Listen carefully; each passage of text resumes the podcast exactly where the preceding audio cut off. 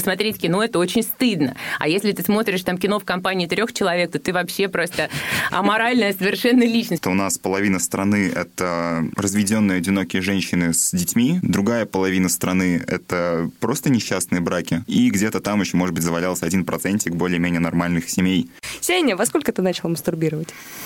Хороший вопрос.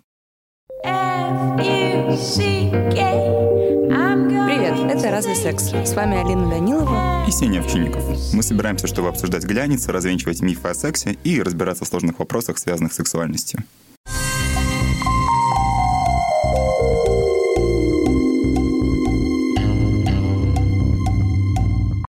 Сегодня у нас в гостях публицистка Арина Холина. Кстати, у нее канал на Ютубе, имени ее. Подписывайтесь, ставьте лайк. Привет. С Ариной мы поговорим про секс как э, социальную норму и про то, почему он все еще существует в нашем прекрасном государстве. Неожиданно и... дополнила я. Да, а. и почему он существует, но так плохо. Арин, а первый вопрос, который у нас был. Ты много пишешь про отношение к сексу вот на этом постсоветском пространстве, угу. про его нормы. Как тебе кажется, какими э, качествами он обладает, что его отличает вообще от, ну, типа, от восприятия, не знаю, мирового секса? Ну, смотри, здесь есть две вещи. Во-первых, наше государство до 91 года было тоталитарным. А любой тоталитарный режим, он так или иначе пытается подавлять, ну, свободы в принципе и сексуальную свободу тоже. Потому что чем меньше у человека выбора, ну, например, в личной жизни, да, там, нужно ли э, жениться после первого секса или там до первого секса, сколько им заниматься, есть ли право там на измену, на развод и так далее, это все так или иначе а, ограничивает свободу человека даже ну, в каком-то современном обществе. Соответственно, человек э, чувствует себя абсолютно таким парализованным практически во всех областях вообще своей жизни. И, конечно же, мы имеем дело ну, с последствиями этого сейчас, потому что это все передается там, от бабушек, мам, к мамам, от дедушек, папам, там, к детям и так далее, и к более младшим детям. И второй момент, он чуть более э, международный, это отношения между мужчиной и женщиной, потому что до 50-х годов примерно во всем мире, ну, я беру сейчас какие-то понятные нам цивилизации, женщина, конечно, была еще ну, таким персонажем второго сорта, и ее единственный путь был стать примерной домохозяйкой, ну или монахиней, или секретаршей, или проституткой. И сейчас вот внезапно этот этап пережит, и женщины уже тоже немножко пытаются э, к этому относиться по-другому, да, к своей сексуальности по-другому, пытаются как-то меньше сделать ее предметом вот купли-продажи. Ты э, делаешь четкую связку между тем, что у нас было такое тоталитарное общество и тем, что сейчас мы имеем вот эту вот все еще сексуальную стигматизацию, какую-то зажатость. Ну откуда иначе это? Конечно угу. же, это все оттуда, потому что смотри, например, раскрепощение женщин, да, оно тоже очень сильно повлияло на секс, потому что и даже на качество секса. Когда женщина выходила замуж, чтобы выйти замуж, понятно, что она о собственной сексуальности, ну, может, слегка задумывалась, но это был, не было первоочередным таким вопросом. Она старалась удовлетворить мужа и, в общем, быть такой хорошей во всех смыслах женой, чтобы он ее там не бросил, обеспечивал и так далее. И сейчас женщины стали приходить к тому, что секс — это для них, да, что им не важно, есть ли у них муж, что им не важно, там, не знаю, есть ли у них вообще, в принципе, любовник, да, что их сексуальная жизнь связана только их собственными личными ощущениями, ощущениями, они стали это в себе раскрывать. Просто суть в том, что, ну, как бы если один человек притворяется, а другой человек не замечает, что второй притворяется, то, конечно, качество секса сильно снижается. И, понимаешь, это такой какой-то замкнутый круг. Если качество секса, ну, низкое, то люди не думают, что как бы это так важно для их жизни, что секс может украсить вообще, ну, там, не знаю, просто делать их mm-hmm. жизнь прекрасной вот в этой сфере. А как только все начинает меняться, люди понимают, что, в принципе, физические удовольствия, ну, как бы, как тоже тоже некое воплощение удовольствия от жизни и свободы собственной личной, что они начинают понимать важность этого.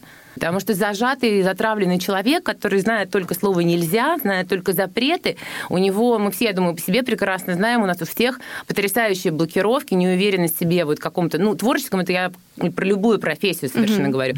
В творческом смысле ты постоянно думаешь, что у тебя что-то не получится, что у тебя что-то не получится хорошо, а если ты раскрепощенный, не осуждаешь себя, и главное, у тебя нет таких взаимоотношений с обществом, которые вот по умолчанию тебе кажется, что будет тебя осуждать, то ты смел в теориях каких-то, смел то, чтобы их воплощать, и, в общем, много идей в обществе происходит. То есть рас, раскрепощение сексуальности влияет на благо общества? Ну, в том числе, да. Культуры. Я не к тому, что это единственный движущий фактор, но, естественно, смотри, а, если тебе, например, как-то выборочно там разрешают получать, не знаю, удовольствие от еды, от учебы, а, например, от секса, и, не знаю, вот, ну, от кино нет, вот как бы, угу. да, вот просто вот говорят, что нет, получается, да, вы смотреть кино, это очень стыдно. А если ты смотришь там кино в компании трех человек, то ты вообще просто аморальная совершенно личность, понимаешь? Ну, секс, в принципе, а если, это так же а рандомно. Если там с другим людей. парнем. Да, вообще, кошмар. Господи, а в кино боже. ходишь, что ли, неужели? Вот в эту толпу, в эту групповуху? А если кто-то ездил вообще там за, за границу и там ходил в кинотеатр? Или кто-то привез иностранную ленту? Да, или на фестиваль, а прикинь. ты ее посмотрел? На фести... Где много фильмов. Ой, вообще. У меня даже мороз по коже. У меня даже, знаешь, дымаль на зубах затрещала. Ты писала в том числе про то, что мы очень долго раскачиваемся, в том числе в отношениях. Стата, прости господи, серьезных отношениях. Угу. Тогда у меня вопрос, что не так с сексом в серьезных отношениях? Здесь проблема в том, что серьезность отношений для очень многих людей важнее, не знаю, качество этих отношений. Если люди начинают встречаться, собственно говоря, ну, просто потому, что у них есть возможность встречаться друг с другом, да, потому что они как бы боятся, что там новая попытка не удастся, или им очень лень ее предпринимать, или их так истязают вот эти, не знаю, какие-нибудь там встречи, ну, неважно, по Тиндеру или где-то там в личных местах, что они как бы начинают быть вместе, хотя, например, у них такое очень средненькое сексуальное влечение друг к другу. Mm-hmm. Да, и понятно, что, конечно, отношения в такой паре это какое-то одно сплошное страдание, потому что они, например, начинают думать, что ну, у них какая-то заниженная сексуальность, да, а на самом деле их просто друг к другу не очень влечет. Но и так как они одержимы идеей создания вот этих отношений или поддержки, то я просто видела столько людей, которые, ну вот очевидно, что им не клево вместе, там им не очень кайфово проводить вдвоем время. Да, да а они, когда ты вот смотришь на эти пары, ты такой, э, ну, в общем, тебе как-то еще становится немножко неловко, потому что, с одной стороны, вообще кто-то такой, чтобы судить, и, может быть, там у них, ну, то есть внутренности отношений совсем другие. С другой стороны, вот как будто действительно понятно, что ребят нет. Если вы, вы испытываете друг другу какую-то такую скрытую неприязнь, для вас скрытую, то понятно, что наверняка у вас огня там в какой-то, ну, в постели нет. Или, может быть, вы там максимум постоянно ругаетесь для того, чтобы обострить вот эти чувства. Да, есть ли связь между вот, нашим тоталитарным прошлым и нашей тягой к ненужным отношениям, когда можно было бы просто заниматься сексом? А, во всех тоталитарных режимах или в каких-то просто там в нищих каких-то странах как бы проще сбиться в группы. И вот, ну, там пара угу. это некая группа. Плюс, ну, если ты пара, то ты предполагается в таком раскладе, что ты начинаешь вести семейный образ жизни, то есть э, поддерживать там отношения с родственниками, там вот если ты мужчина, у тебя появляются родственники, там не знаю, жены или подруги, да, угу. то есть вы все, вы, досуг, да, вы, да, вы все становитесь штуки. кланом, как бы, все становитесь кланом, и иллюзия вот этой поддержки людям очень важна, причем жизнь может очень часто опровергать просто вот всю вот эту вот поддержку, все родственники ругаются, занимают деньги, там, не знаю, не отдают, кидают друг друга на какие-то унаследованные квартиры, но они настолько привыкли, что жизнь – это все-таки мука и страдания, что в этой философии у них эта иллюзия поддержки, заботы и клана остается. Поэтому понимаешь, на каком месте здесь секс. Вернемся просто к, к вопросу про терпение и про перетерпеть и про все вот это вот, но в контексте секса. Как тебе кажется, много ли людей вообще никогда в жизни не приходит к мысли о том, что им нужно, например, поменять свой секс, потому что, ну, типа, как же так? У нас же отношения, и у нас же вот, ну, это же вот он, он мой муж, или там она же моя жена, значит, так должно быть. Ну, я думаю, что вот мне знакомая рассказала о своей, ну, как бы тоже там знакомой, а она ее старше, ну, то есть это женщина где-то там 50 с копейками лет, но такая очень успешная, у которой своя квартира, хочу заметить, а, прекрасная работа, то есть, ну, как бы у нее нет никаких, а, никакого материального отягощения, которое делает там разрыв тяжелым или mm-hmm. который может сделать ее вообще там бездомной или, не знаю, заставить переехать там к маме в какой-нибудь чулан, а, которая, вот история звучит так, что она просыпается своей прекрасной прекрасной модной квартире. Значит, э, ну, что-то там пьет кофе, и вдруг слышит там какое-то шуршание тапками своего мужа, с которым она прожила, ну, что-то лет 20, может, даже больше и он где-то мимо нее шастает, шуршит, значит, всеми этими тапками, там, хрустит какой-то булкой, и она вдруг понимает, что все, она, значит, не может с ним жить, и она говорит «до свидания». В общем, они мгновенно практически разводятся, но там просто такие подробности, что э, они последние там лет 10 вот жили, ну, просто как беженцы, то есть два чужих человека. Секса, ну, в течение 10 лет понятно, что он иногда был, но, в принципе, можно сказать, что последние 5 лет его не было вообще. И меня поразило как раз вот что женщина как раз терпела все это. А зачем? У нее не было никакой причины, ну, кроме, я полагаю, какого-то такого отягощения вот всех этих мам, которые постоянно говорят, или пап там, а, ой, ну куда, куда ж ты разведешься, куда ж ты такая старая корова пойдешь, кому ты нужна. Причем нормально, это говорят девушкам 28 лет, потому что, ну, как бы в этом возрасте все уже э, цветок отцвел, уже побочный продукт, уже таких э, старух сморщенных, как наш Слушай, Иван а... говорит, уже никто не возьмет. Вообще, э, мне кажется, это говорят всем девушкам, даже если они там просто потеряли девственность. Или если у окружающих есть э, предположение, что они потеряли девственность. Потому что, ну а кому что уже... Вот я встречала реально такие ситуации, когда люди... Я просто обожаю читать женские формы. Угу. Ну, вот мой да, guilty, это... мой guilty Guil... pleasure, да. просто я постоянно... Это лучше, давай поженимся. Завалила, да? Мне нельзя отказать себе раз в месяц хотя бы удовольствие смотреть «Давай поженимся». Ты сразу думаешь, бля, я живу в идеальном мире. Ну, в смысле, вот в моем персональном. Мне так хорошо, я так люблю всех своих друзей. Кстати, это вот как раз к вопросу, да, о сексуальной свободе, что как вот устроено наше общество, вот такими парами семейными, ну, в смысле, вот как от матери, дети, да, ну вот мы и говорим про, про то, почему вообще в России как бы так, и почему это всегда в итоге завязано на секс. Я просто сравнивала там себя с каким-то ну, количеством людей, ну, с которыми, естественно, я общалась, разговаривала или там, переписывалась. А, и поняла, что у меня есть очень большое преимущество, ну, которое мне просто, ну, считайте, подарили, да. Меня никогда никто за сексуальность не осуждал, там, ну, в детстве и так далее. Мало того, у меня был холостой отец, а, которого были постоянно какие-то любовницы, и так как а, компания была довольно богемная, то, собственно говоря, это никогда в жизни не скрывалось, и потом там мне уже какие-то, ну, там, друзья семейные, что ну, чуть более старшем возрасте рассказывали, как там папа там с приятелями, как они там изо всех сил гуляли, и тоже сменялись у него вот эти подруги, с которыми, естественно, мы были знакомы. Ну, то есть у меня и, и мне никто никогда не говорил никаких там «вынь руки из-под одеяла» или, ну, вообще, то есть ни, а, ни малейшего намека не было на расставление каких-то, блядь, моральных приоритетов.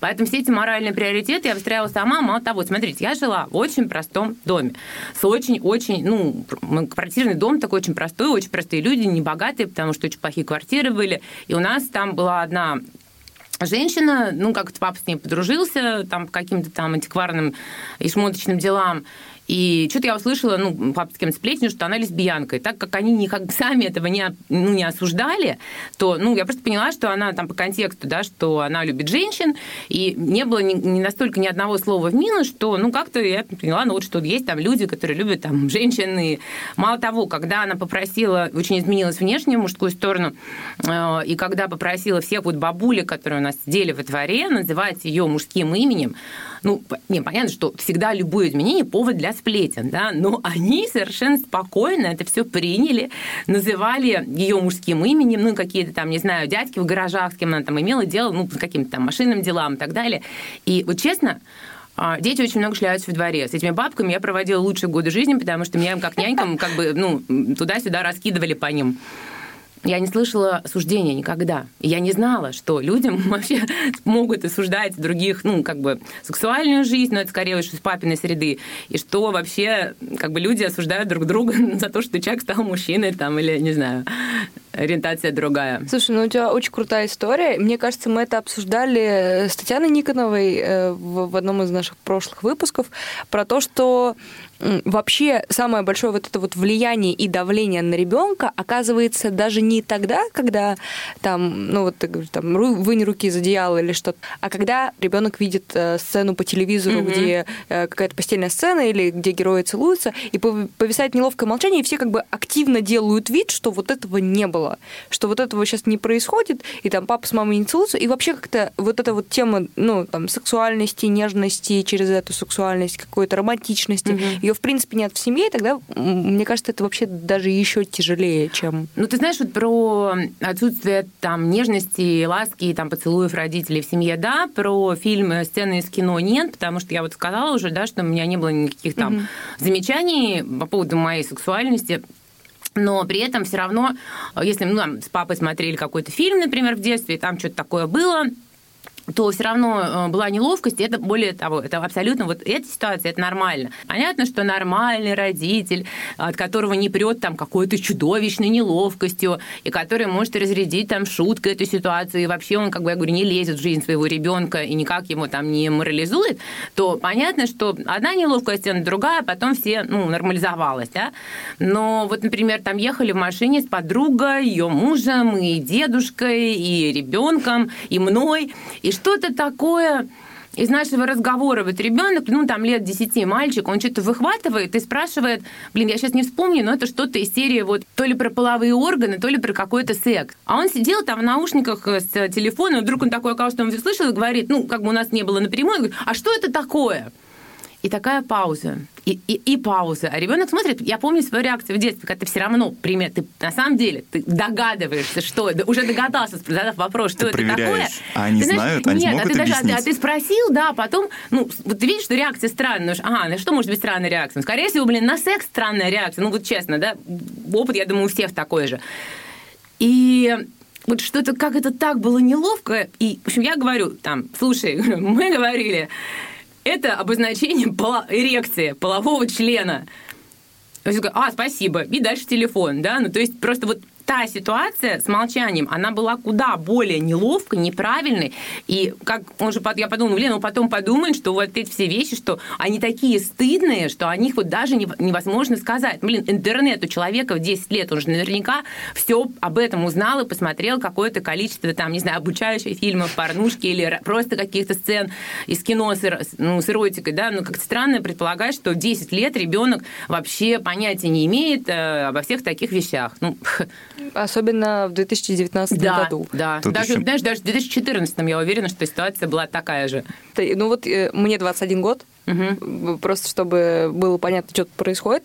И как бы я когда начала думать о том, типа, вот, а когда я узнала о, о сексе, или когда я, например, так сказать, вышла в интернет с этим запросом, я поняла, что, в принципе, лет в 12 я уже точно что-то гуглила. Ну, то Конечно. есть просто как бы ты что-то гуглишь, такой, ага, ну окей. И вот, э, как любит говорить наша соведущая Маша, даже не из желания какого-то э, там возбуждения вот или видишь, познания себя, да? я, не, а просто... я, я не, не стала бы стесняться. Ну, в смысле, а что из-за ну, возбуждения, а что, как бы не мастурбируют, что ли, в 12 лет? Ну, я не знаю, просто как бы это же такой вопрос. Мы...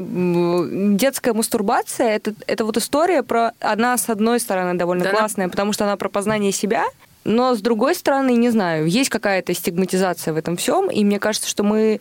Ну, это жутко неправильно.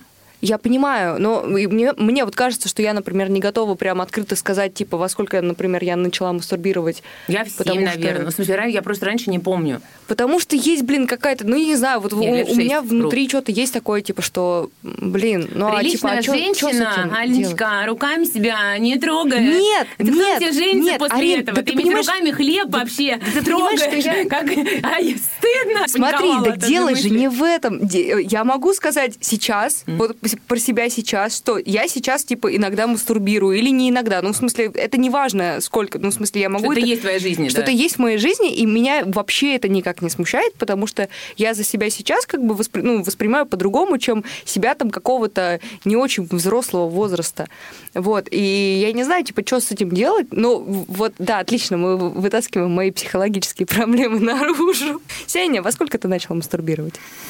Хороший вопрос, потому что я не помню. Я думаю, что на самом деле лет в 11. Ну, смотрите, на Но самом деле не, все, правда не помню. все дети, так или иначе, начинают мастурбировать, ну, как только они могут шевелить там пальцами и сидеть.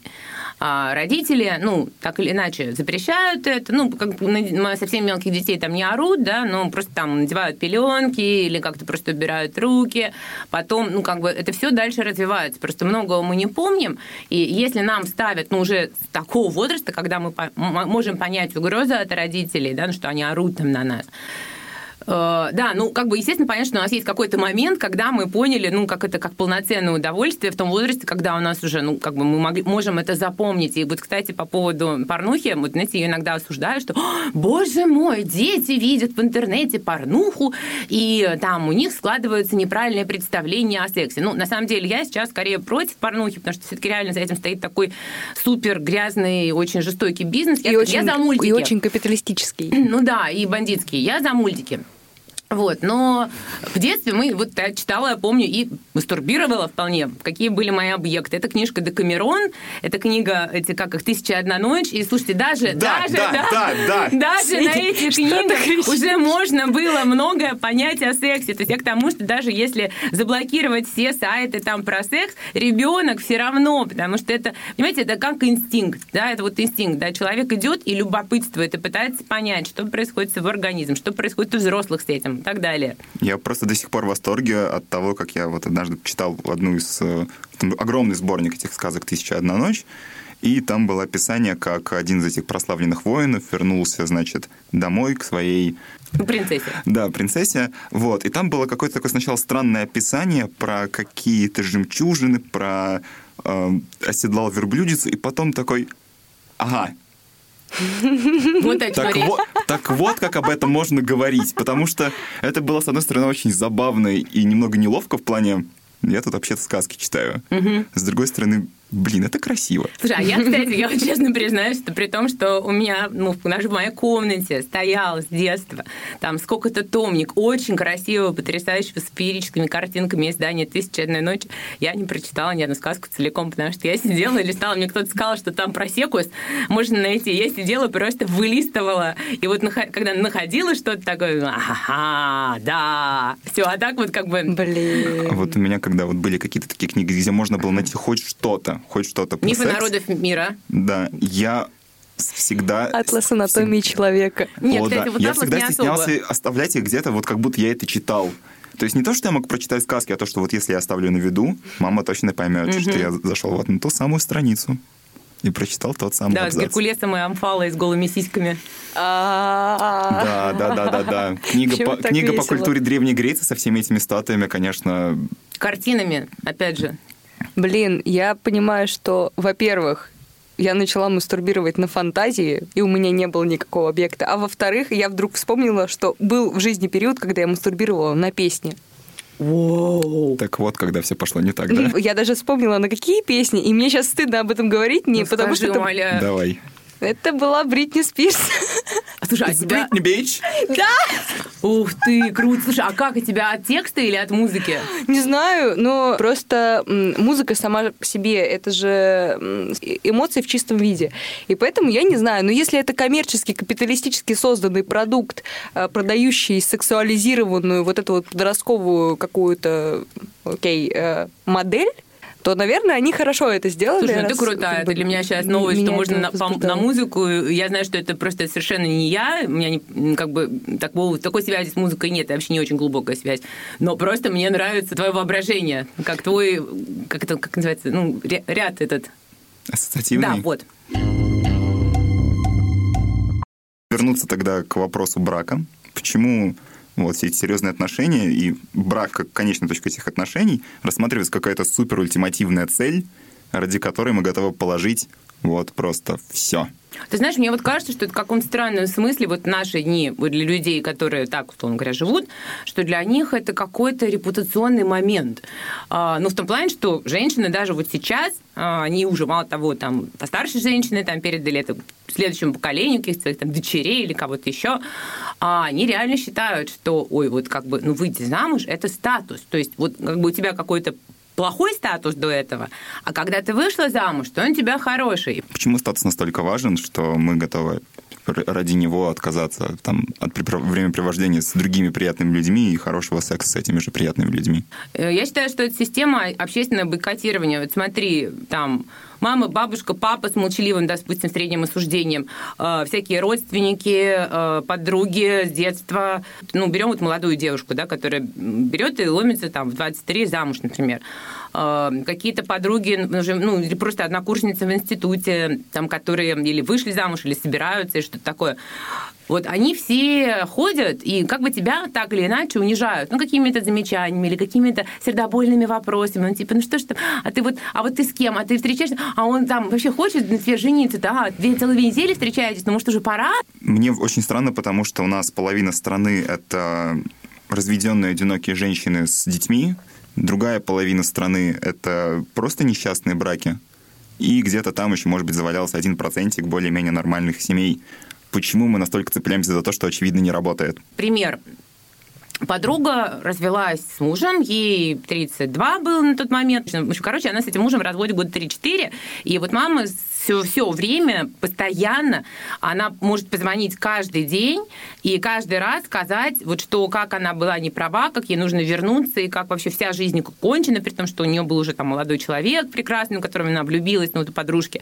И, значит, мама даже рассказала о том, как был несчастен, чудовищно брак с папой вот этим, ну, он умер. И как она, в принципе, вышла замуж за него только потому, что, ну, как бы там она забеременела, и надо было, да, и что, в принципе, с первого дня с ним уже как бы отношения были не очень. И она это приводит как пример для того, чтобы вернуться вот моей подруге к тому мужу, которого она не любит. Это, ну, как бы эта тема в том, что люди, они столько настолько сильно ломают себя, они настолько изначально не получают установку, что жизнь это удовольствие, что жизнь это радость, что жизнь это радость и удовольствие для себя, да, не для каких-то мифических людей, там, Анджелины Джоли или, не знаю, Дженнифер Лоур, Лопес, да, вот именно для тебя, что они так привыкают вот к этим стигмам любовь, это терпение, любовь, это мука и страдание, даже если ты вот влюблена и тебе хорошо, все равно нужно страдать, потому что иначе это не любовь. Мне кажется, у них что-то ломается. Вот Так, хорошо. Снова про брак. Вот в одной из статей ты писала, что смысл измены именно в том, чтобы сиять как фейерверк, чтобы было пусть короткое, но насыщенное воспоминание, а не унылый сериал с продолжением. Унылый сериал с продолжением — это, видимо, брак. А, скучный. Ну, скучный скорее, да. Не просто брак, а именно скучный, потому что если людям офигенно вместе, то пусть они там женятся хоть каждый день. Хорошо. И разводятся вот, каждый да, день. Вот, вот это угодно. весело. Да. Вот нам э, с Алиной 21 год. Расскажи, все изменяют, это правда? Не знаю. Честно, некоторые, мне кажется, ну, как бы даже лучше, если изменяют, потому что я какое-то монашество вообще не понимаю. Вот я знаю там пары, ну, или они были парами, когда у них такой не стоят друг на друга, но при этом у них такая была, например, сильная эмоциональная связь какое-то время, ну, может, длительная, что они, ну, как бы не, не готовы, пока они в отношениях, там действительно как-то за спиной что-то крутить, а при этом, ну, может, нет возможности или какого-то силы духа там, чтобы развестись. И вот они могут там 2, 3, 5 лет вообще не заниматься сексом. Ну, понятно, что все-таки потом все рушится, но я просто не понимаю, зачем тратить свою жизнь вот на, на эти там на эти годы бессмысленные. А жизнь без секса не жизнь. Ну, слушай, не очень у них так это хорошо получалось жить так или иначе в это время. Uh-huh. Не то, чтобы они такие, ой, ну, мы теперь такая платоническая пара, и вообще секс нас uh-huh. просто, в принципе, нам надоел. Нет, у них были какие-то там порывы, страдания, и все, что нужно что-то менять. Вот я почему задал этот вопрос, потому что у меня вот как раз из статьи, откуда была эта цитата, а, сложилось такое впечатление, как будто ты готова рассматривать измены как э, какой-то такой инструмент, не знаю, топливо, которое позволяет э, вот этому скучному браку, если там недостаточно сексуальности, как бы существовать дальше. Ну, ты знаешь, как раз совершенно нет, потому что, ты знаешь, я тебе хочу сказать очень важную вещь, это все очень зависит от конкретной пары ну, и да. от тех отношений, вот как бы этого периода отношений, потому что вот э, очень есть такой популярный вопрос, типа, помогает ли там свинг э, людям ну, как бы продлить свой брак, mm-hmm. да? И я подняла, что, ой, оказывается, наконец могу ответить на этот вопрос, потому что у меня за жизнь там какое-то количество знакомых пробовали разное. И вот это работает, ну, как бы не как продление брака, а работает как система отношений, только когда люди с самого начала об этом договорились. Когда, ну, они просто, mm-hmm. вот они оба любят такой вид секса, и пока они там как-то начинали знакомиться, они это выяснили, и вот у них дальше там годами идут такие отношения. То есть это не факт, что они не разведутся, но просто как бы это работает длительное время, я знаю примеры. Когда люди пытаются что-то спасти, Вообще спасти, мне кажется, что-то связанное с эмоциями совершенно невозможно. У тебя либо есть эмоции, либо нет. И сексуальности, в смысле, тоже. Тогда про отсутствие вот э, секса, сексуальности, платоническую любовь, не знаю, низкая либидо. Это реалистично или просто пора признать, что это не те люди и валить? Ну, то есть, вот если у нас э, есть какая-то абстрактная э, пара в вакууме, в социуме, которые они заявляют, что у них все хорошо с точки зрения эмоциональной связи и общения, но у них мало секса. Угу. Не, ну слушай, если людям норм, то прекрасно. Мне просто кажется, что сейчас иногда просто люди немножко врут, что им там норм, но ну, кто-то и не врет. И мне кажется, хорошо очень, что вот как раз э, когда общество очень жесткое, то признается там какая-то, ну, с трудом, и лучше об этом не говорить, конечно, да, но так или иначе подразумевается, что сексуальность существует, например, там в постбрачных отношениях, и, и должна существовать сексуальность именно между этими людьми до поры, ну, то есть до смерти кого-либо.